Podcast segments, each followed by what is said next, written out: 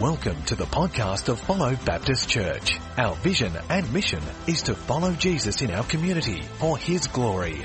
We hope and pray that you are blessed, challenged and inspired by this message. For more information on Follow Church, you can visit our website at www.followchurch.com.au.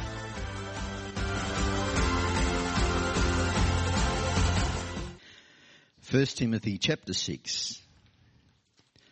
Just three short readings. First Timothy chapter 6 verses 3 to 9. If anyone teaches I'll give you the first half, the second half of the verse before it, which says, These are the things you are to teach and insist on. If anyone teaches otherwise and does not agree to the sound instruction of our Lord Jesus Christ and to godly teaching, they are conceited and understand nothing.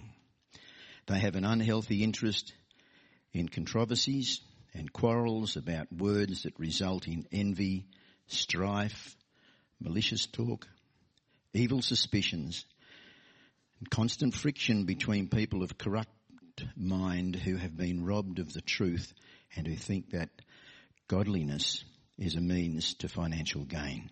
But godliness with contentment is great gain, for we brought nothing into the world, so we can take nothing out of it. But if we have food and clothing, we will be content with that. Those who want to get rich fall into temptation and a trap and into many foolish and harmful desires that plunge people into ruin and destruction. From Proverbs 18 verse 16.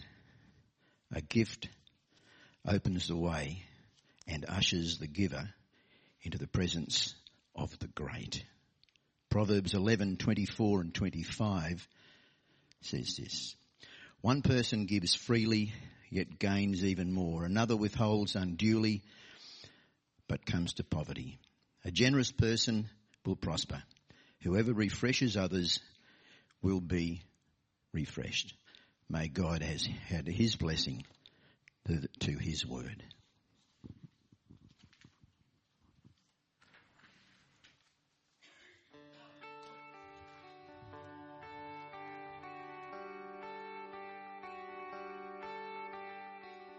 Over the next five weeks at Follow Baptist Church, we're going to be doing a DNA series. It's a chance to look at essential things for us as a church and what is most important. Each week we're going to look at a different core value. We're going to unpack that and we hope and pray that you're inspired by who God's called us to be and what He wants us to do. We want to be a church known for its generosity. We serve an abundantly generous God who has given us all we have. James said, Don't be deceived. My dear brothers and sisters, every good and perfect gift is from above, coming down from the Father of heavenly lights, who does not change like shifting shadows. The apostle Paul passes on timely advice to young Timothy when he says, Command those who are rich in this present world not to be arrogant, nor to put their hope in wealth, which is so uncertain, but to put their hope in God, who richly provides us with everything for our enjoyment. Command them to do good, to be rich in good deeds, and to be generous and willing to share. In this way, they will lay up treasure for themselves as a firm foundation for the coming age, so they may take hold of the life that is truly life. In response to this truth, we want to be open handed, not tight fisted, with our time, with our passions, with our finance and resources. And we want to love and bring joy and glory to God. As a church, we want to be known for being radically and sacrificially generous because we are and will reflect the image of God who could never be outgiven. We want to have an impact on the world around us and we want to be able to bless others with what God has already blessed us.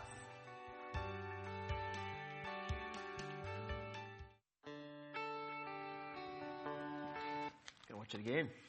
Is that good? Gonna watch it again. Good morning, everyone.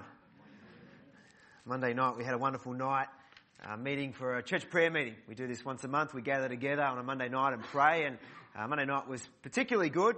Um, we did something. It was a little bit different. We met at 30 Tivendale Road for the first time. And it was a great chance to gather together and to thank God for His goodness and for His provision for us as a church. Now, if you're visiting today or you're listening on the podcast and you don't know what 30 Tivendale Road means, um, just recently we had someone donate uh, two and a half acres of land to us as a church to use for a church, uh, a future church building, which is really, really exciting. And um, we're just really blown away by the generosity. So on Monday we got together we, we prayed over the property together and then we broke into small groups and went right around the property praying over each area of the property. Now at the moment, the property has a four bedroom house on it. Um, David and Tracy Young are going to be moving in as caretakers. Uh, there's also a spot in the house that we're going to be using for church offices, so we're starting to do a little bit of work there this week. And there's also what I like to call a mega shed on the uh, property. It's about 20 metres long. It's got a concrete floor. It's got lighting all the way through it, and so we're going to be able to use that for for youth activities and also for men's ministry and other church activities as well. So it's a huge blessing um, to have it. So it was great to gather together, and for me, it was a moment in time, a moment in our history, our short history as a church, and it felt a bit like a stake in the ground that, you know, God has called us to this region. And by providing this land, it's a way of Him confirming that calling to say that we are putting our stake in the ground and we believe God's called us to be here in Officer to have an impact and most of all to lift up the name of Jesus right over our region. And so it was so exciting. Who was there on Monday night?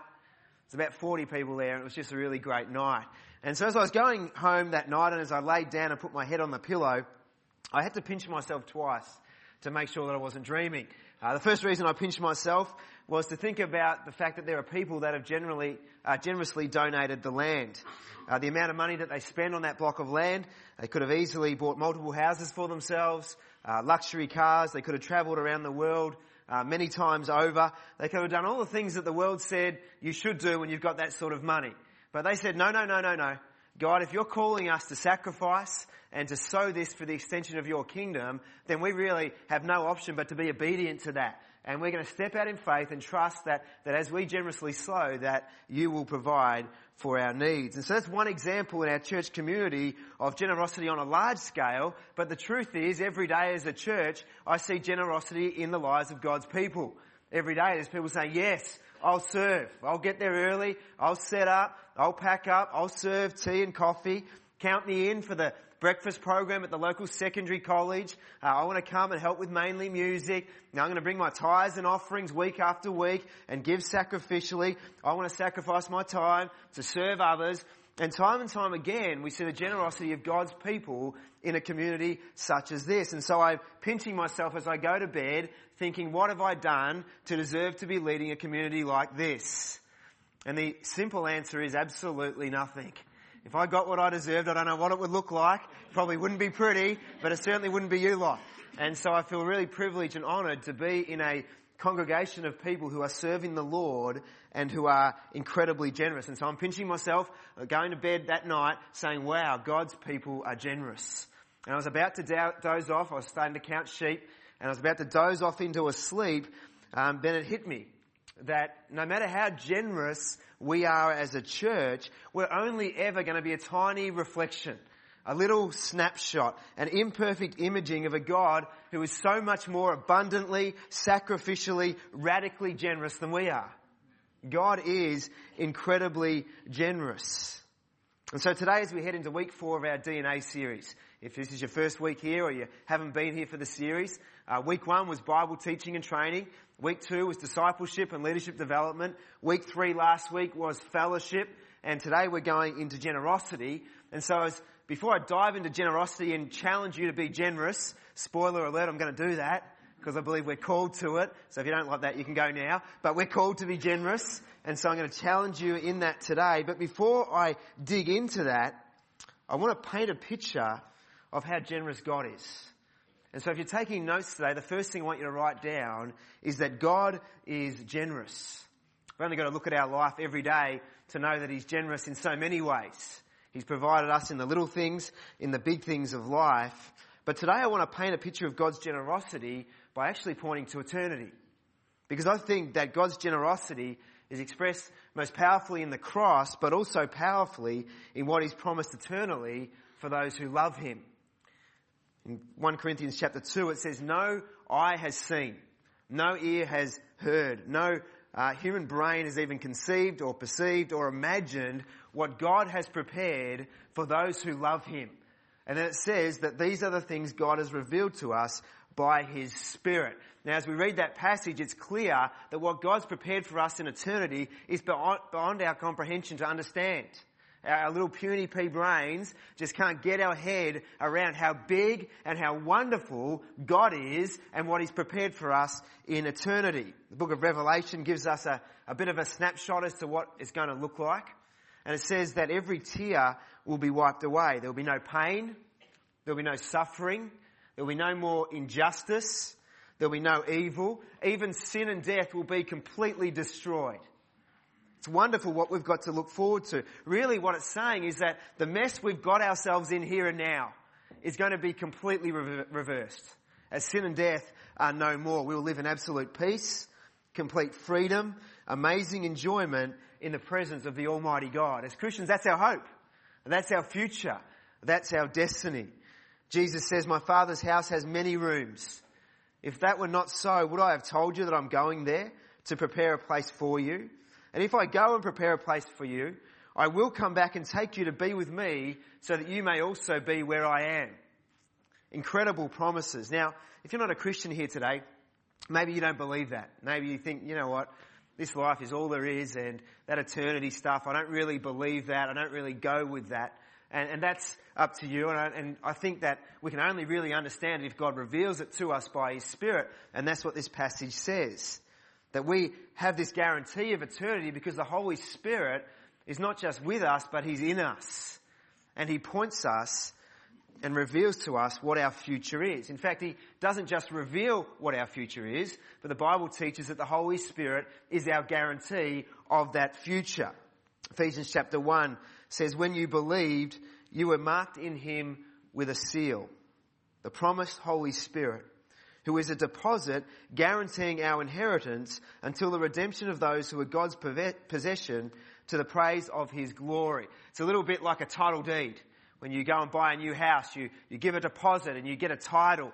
And that title guarantees that the house will be yours. It's not completely yours yet, but it guarantees at some point in the future it will be yours. The Holy Spirit is like that with us. Uh, when we receive the Holy Spirit, when we receive Jesus into our life, the Holy Spirit comes into our heart, into our life, and He is our guarantee, He's our deposit, He's our title deed of what we are promised in eternity. It's a wonderful thing. We might not see it all right now, but it's a guarantee of what we'll see in the future. So for us as Christians, eternity is not just a pipe dream. It's not something we, we cross our fingers and say, gee, wouldn't that be nice, like winning Tattslotto? I kind of hope it happens. I never enter, but I hope it happens. And we, we kind of cross our fingers and think, gee, wouldn't eternity be nice? No, for us it's not like that. It's an ironclad guarantee in the Holy Spirit that the promises of God for all eternity are ours in Christ Jesus. We can bank on it. We can, we can live on that. Does anyone else think that's good news or is it just me? Hopefully by the end of this message, you're going to think it's good news as well. But that's what God's done for us. It's incredible. And so when life gets tough in the here and now, when things are difficult, when things don't work out like we want, God promises us two things. Number one, He's our ever-present help in time of need. If you're going through a difficult time, God hasn't left you. He's with you. Call out to Him. He'll be your help in your time of need. But the other promise He makes is this, that no matter what we go through in this life, our guarantee in eternity is guaranteed in Him by the Holy Spirit in Christ Jesus. That's good news. Incredibly, incredibly good news. Now here's what's so amazing about the gospel. I've said all that. This is what God's prepared for those who love Him. This is what makes it such incredibly good news. You don't deserve it. I don't deserve it. And yet he's done it for us anyway. So the thing is that each of us have sinned. The Bible says the wages of sin is death. Absolutely. Now you think, hang on a second, that's, that's pretty drastic. Let's just hang on a second. I'm a good person. Uh, you know, I've got a World Vision sponsored child. I've got a kid from Compassion as well. I'm kind. I'm friendly. I love my neighbor. I serve in my church. I'm a good person. A death um, that just sounds a bit drastic for me. I mean, I'm pretty good. Um, the question is not, are you good? The question is, have you sinned? And, and the only answer every single person who's ever existed here on planet Earth can give to that question is a resounding yes. It doesn't say the wages of much sin, and so I've got to do a, a certain amount of sins or a certain type of sins, then add all that up, it equals death. No, it says the wages of sin, any sin, is death. We've all sinned. The punishment for sin is death. That's what we deserve. And this is what makes the gospel so glorious. This is what shows God's generosity so powerfully that what He's prepared for us, that we don't deserve, has been made possible because of His Son. The sin that causes death has been taken from us when we are in a relationship with Jesus and it's placed on Him at the cross. We've sinned, we deserve death. Jesus, the perfect sinless Son of God, God in human form, never sinned, but on the cross He died for the sin of the world. And so when He died on that cross, He died not for His sin, He died for your sin and for my sin. And so if you are wondering how seriously God the Father takes sin, then have a look at Jesus on the cross. You see the horrific death he died. He saw the, the full wrath of God the Father poured out upon him because of all sin of mankind. God takes sin incredibly seriously. Jesus took sin upon himself. And so when we accept what Christ did for us at the cross, when we say, thank you Jesus for dying in my place, our sin is taken from us, that sin that separates us from God the Father, is placed on Jesus. He says it's finished. And so as far as God the Father is concerned, we're innocent because our punishment's been paid by Christ. That's incredibly good news. Now you might be thinking to yourself, Luke, you preach this every week and I'm a little bit tired of it. Well, let me tell you, um, get used to it or find another church because I'm going to preach this every single week. The gospel has got to be something that is powerful for us every single day. That's never something we take for granted. It's never something that is just ho hum, but every day it transforms us as we are reminded by the Holy Spirit who Jesus is, what He's done, how we can be saved from our sin, and how we can have hope for eternity despite the fact that we're hopeless sinners most of the time. That's incredibly good news. You're going to hear it every week. Get used to it. Every week you're going to hear the same message. I've got nothing else but Jesus. Got, if I don't have Him, don't listen to me. I've got nothing good to say except about pointing us to Christ. What happened at the cross is this. That Jesus Christ got exactly what we deserved. Death for our sin. When we accept Him in exchange, we get what only He deserved. Relationship with God the Father. It's incredibly, incredibly good news. God is generous because He's provided for us here and now but He's also provided for us magnificently in the future. His generosity is lavish, it's extravagant, it's irrational, it's undeserved. And yet He pours it out on us, His love anyway. In the passage today, verse 13, it tells us He is the one who gives life to everything. In verse 17 it says, God richly provides us with everything for our enjoyment. God is generous and His generosity is most powerfully demonstrated in eternity. So in light of all of that, understanding what He's done at the cross, what He's given us for our eternal future, it's so important that you and I live with an eternal perspective. And so that's my second point today, that we need to keep an eternal perspective. And so this is the one of the main points I think that a younger, an older man Paul is making to a young pastor Timothy in today's passage. Let me read it to you again, starting at verse 3. It says, If anyone teaches otherwise and does not agree to the sound instruction of our Lord Jesus Christ and to godly teaching, they are conceited and understand nothing. They have an unhealthy interest in controversies and quarrels about words that result in envy, strife, malicious talk, evil suspicions, and constant friction between people of corrupt mind. They're caught up in the everyday stuff of life. They've, they've lost sight of eternity. They've even think They've even been robbed of the truth and they think that godliness is a means to financial gain. Uh, clearly in this passage, Paul is showing that he's not a proponent of the hideous prosperity gospel that says if you give generously, you'll become wealthy. Now, don't get me wrong, I believe that as we give generously of every part of our lives, we'll be blessed because Jesus says it's more blessed to give than it is to receive. But there's no guarantee that will be in a financial or a material way. In fact, the blessings that we receive um, in Christ can be so much greater than that anyway. So we get so focused on it, but the blessings we have when we see people come to know the Lord and we see things happen for eternity are, are so much better than anything this world could offer. It says in verse 6, but godliness with contentment is great gain. For we brought nothing into the world and we can take nothing out of it. Did any of you, uh, were any of you born with a designer suit on? Did any of you come out of the womb driving a luxury car? That's, that's an awful picture, isn't it?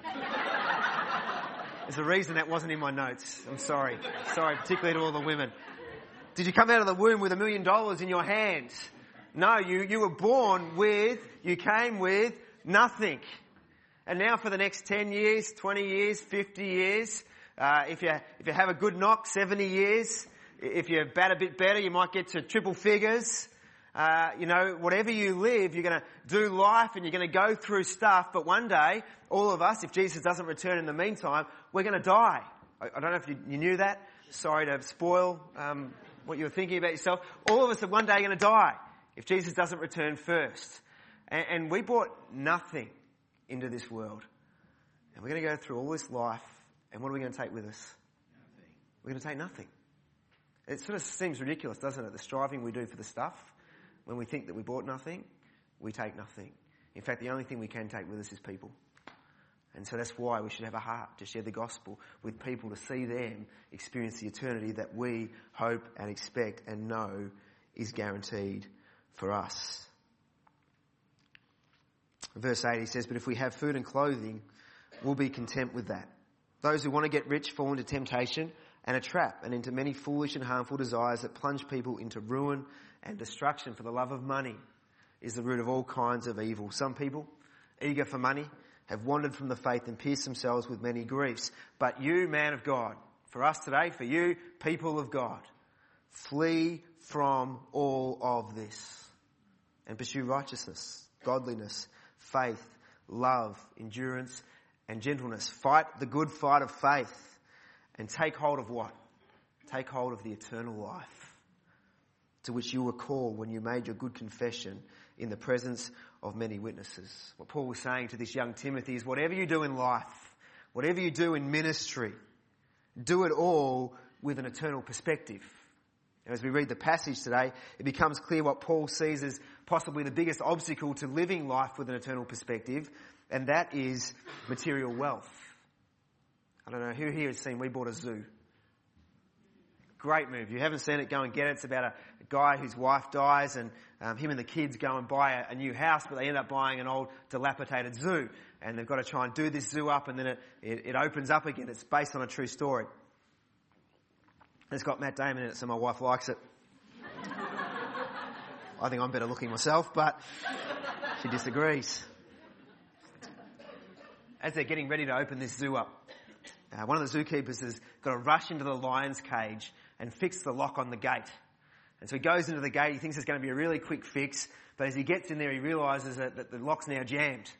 And there's this moment in the movie where this rather rotund uh, zookeeper is standing at the door rattling with the gate, and the lion's over in the middle of the enclosure looking at him thinking, Big Mac. Can, there's a Big Mac meal right there. That's going to keep me going for a while. And you can see this lion starting to prowl over towards this guy thinking this is going to be one heck of a meal and he's wandering his way over there, and there's another zookeeper up on the hill outside the enclosure. And so she's there making noise and yelling and whistling and screaming and banging things and trying to distract the lion. And you see the lion in the middle of the cage and you can see in its eyes that it's in two minds. It's thinking, guaranteed meal now. But then it's thinking, but maybe there's something else over there. And so it turns around and it starts wandering over to this other zookeeper. Now, she's outside the cage. She can't be a meal. She's got nothing to offer. She's just distracting the lion. And yet the lion turns away, walks away from the guaranteed meal and, and wanders towards her. Now, in the meantime, the guy, the rotund zookeeper, fixes the gate and he gets out. The lion now has missed out completely on the meal and has been distracted by what essentially was nothing. I was thinking about that this week and I was thinking about us as Christians and I was pondering the fact that we can so easily be distracted. We've been promised eternity, incredible eternity in the presence of the Almighty God. And He says, that's yours. The Holy Spirit's guaranteed it. Keep your eye fixed on eternal life. And yet we're so distracted by the things of this life. It's like the devil standing at the, the gate of the broad road. And he says, you know, it's, you can have it all now. There's flashing lights and yeah, there's a Ferris wheel and, you know, there's lots of money and there's enjoyment and, and all the, the joy and the hope and the love that you desire. You'll find it down here. And, and he's kind of like, don't go down the narrow path. It looks kind of difficult. Uh, you, you know, you don't know what's down that path. But the Bible says the narrow path leads to life, the broad road leads to destruction. Only a few go down the narrow path, the vast majority go down the broad path. And the devil wants to present the broad path like it's the way to true life.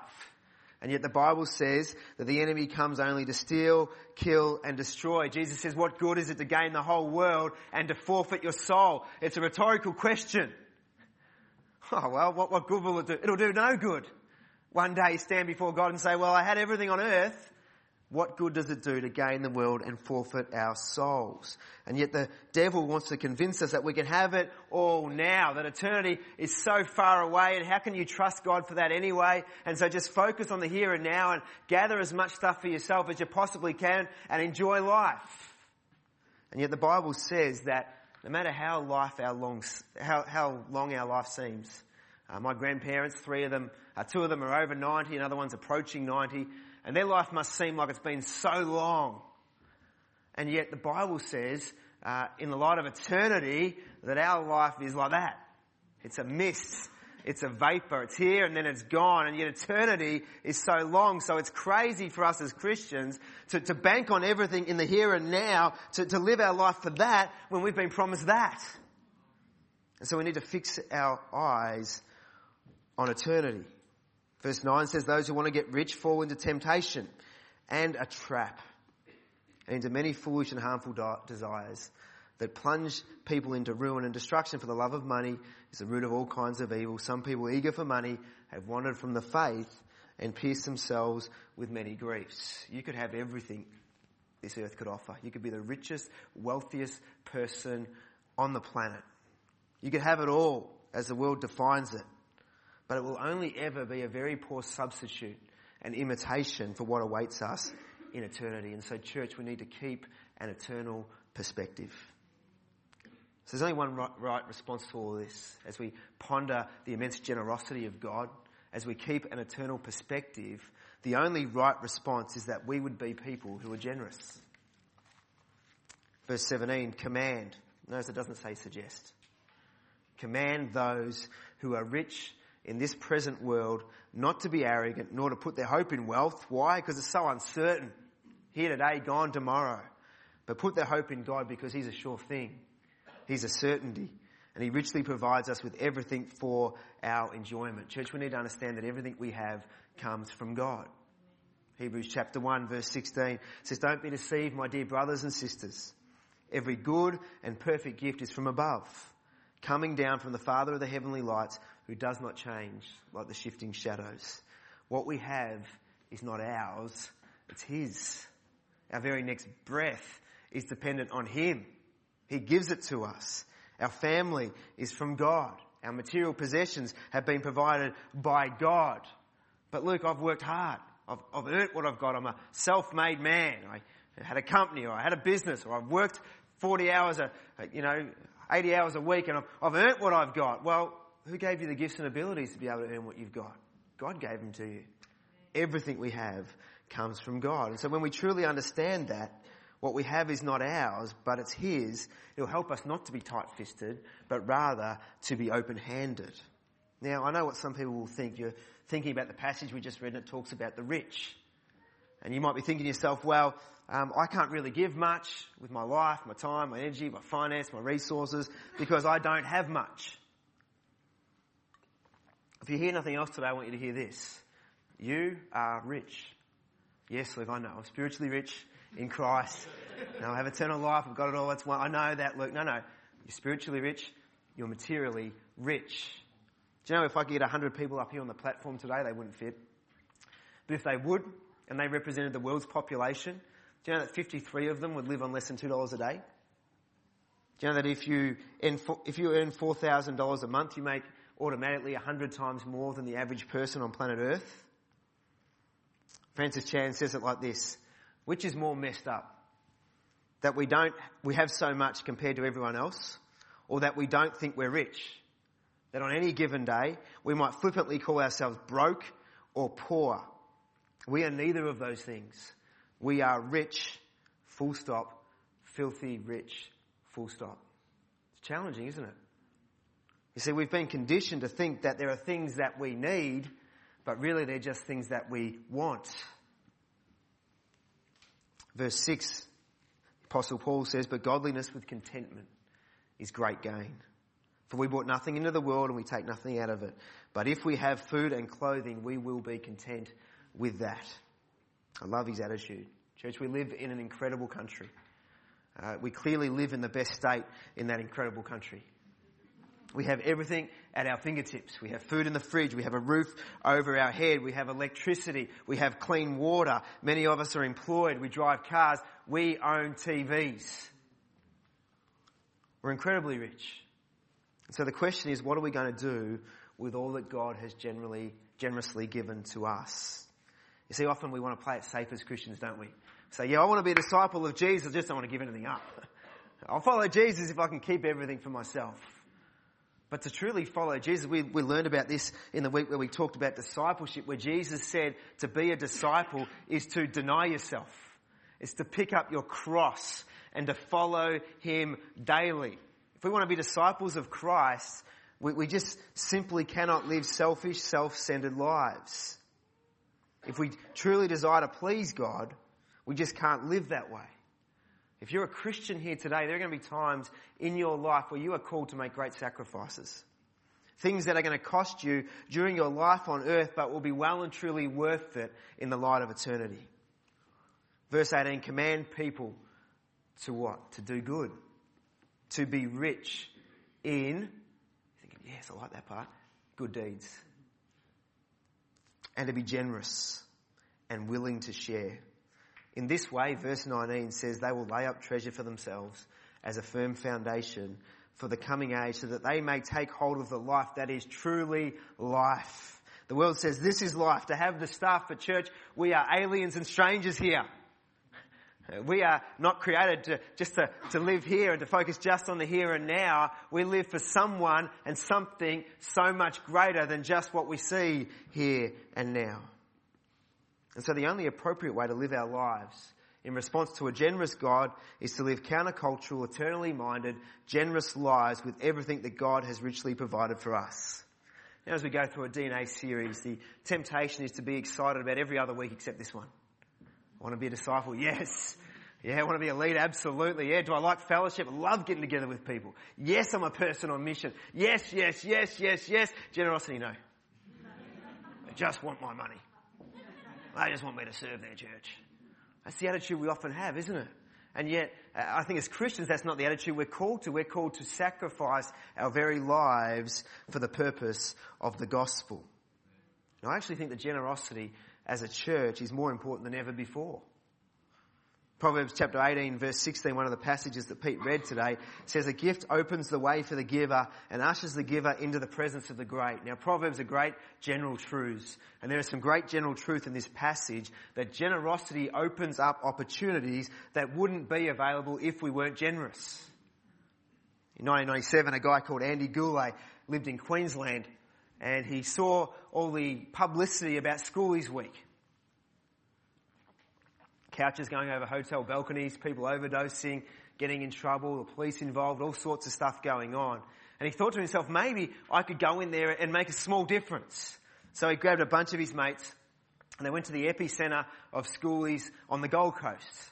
And they approached the hotel manager and they said, would you mind if me and my mates came and helped look after the schoolies that are gathering around your hotel?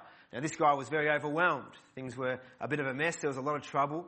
So he was happy to take any help that he could take. And so Andy and his mates went there that night and they hit the streets. Second night they thought we need to find a way to break the ice with some of these schoolies.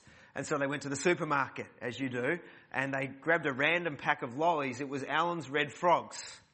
And they went out that night and they started handing out red frogs.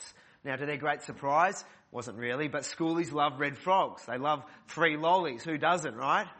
That's why Pete's got new teeth this morning, because he loves lollies. Wasn't in the notes either, mate. It's just a Holy Spirit thing. that first year, Andy Gourley himself purchased 80 kilos of red frogs. Every night during schoolies week, went out, handed red frogs to these guys, built relationships, and, and sort of spoke into their lives. It was wonderful. Fast forward 19 years, and each year now at Schoolies Week, they distribute 16 tons of red frogs every year. Every single year. It's not about the red frogs, is it? It's about sowing into people's lives and blessing them. It's a way of starting a conversation. Not only do they give out red frogs, but they hand out bottles of water. They make pancakes for schoolies for breakfast in the morning at their accommodation houses. They work with emergency services. They also serve in universities, at festivals, sporting events, music concerts in Australia, New Zealand, UK, Canada, South Africa, Poland and Bali. Their goal is to safeguard a generation, but they've also seen hearts transformed as their generosity opened a door to bless the schoolies and share the gospel with them in their context, partying at the end of year 12. You see, it's generosity that opened the door.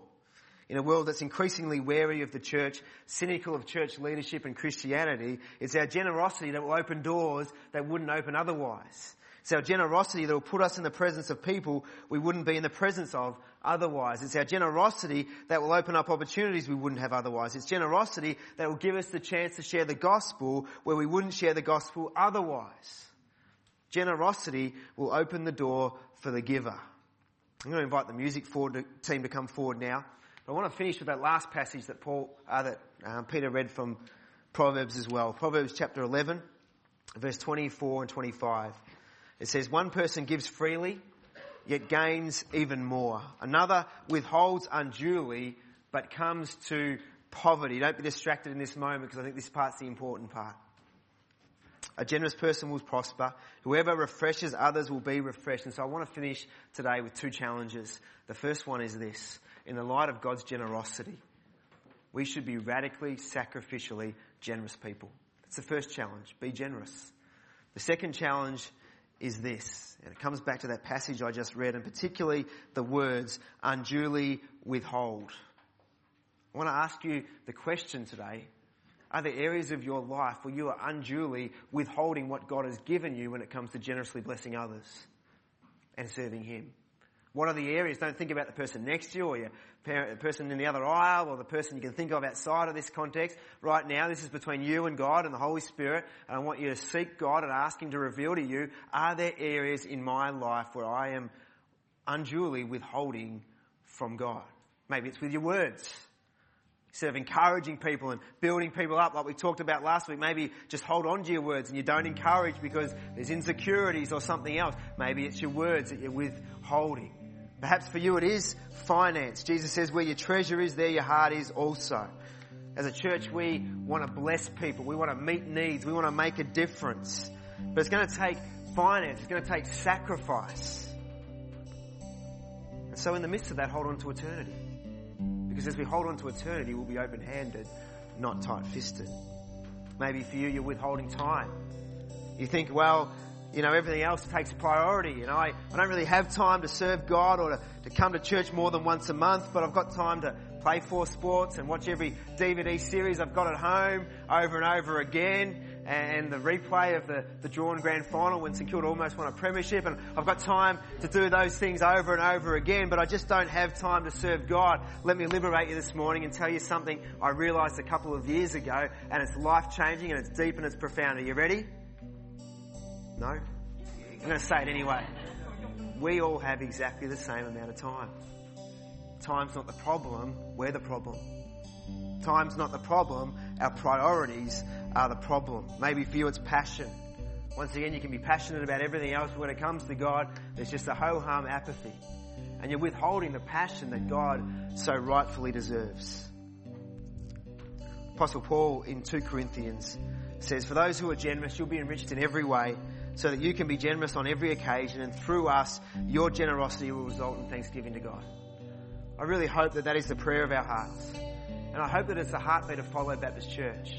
That we are a radically generous people. That our generosity would end up in God being known and lifted high and praised. as we understand the generosity of God, as we live our lives with an eternal perspective. I pray that the Holy Spirit would help us to reflect the image of God as radically generous people. Let's bow our heads and we're going to pray.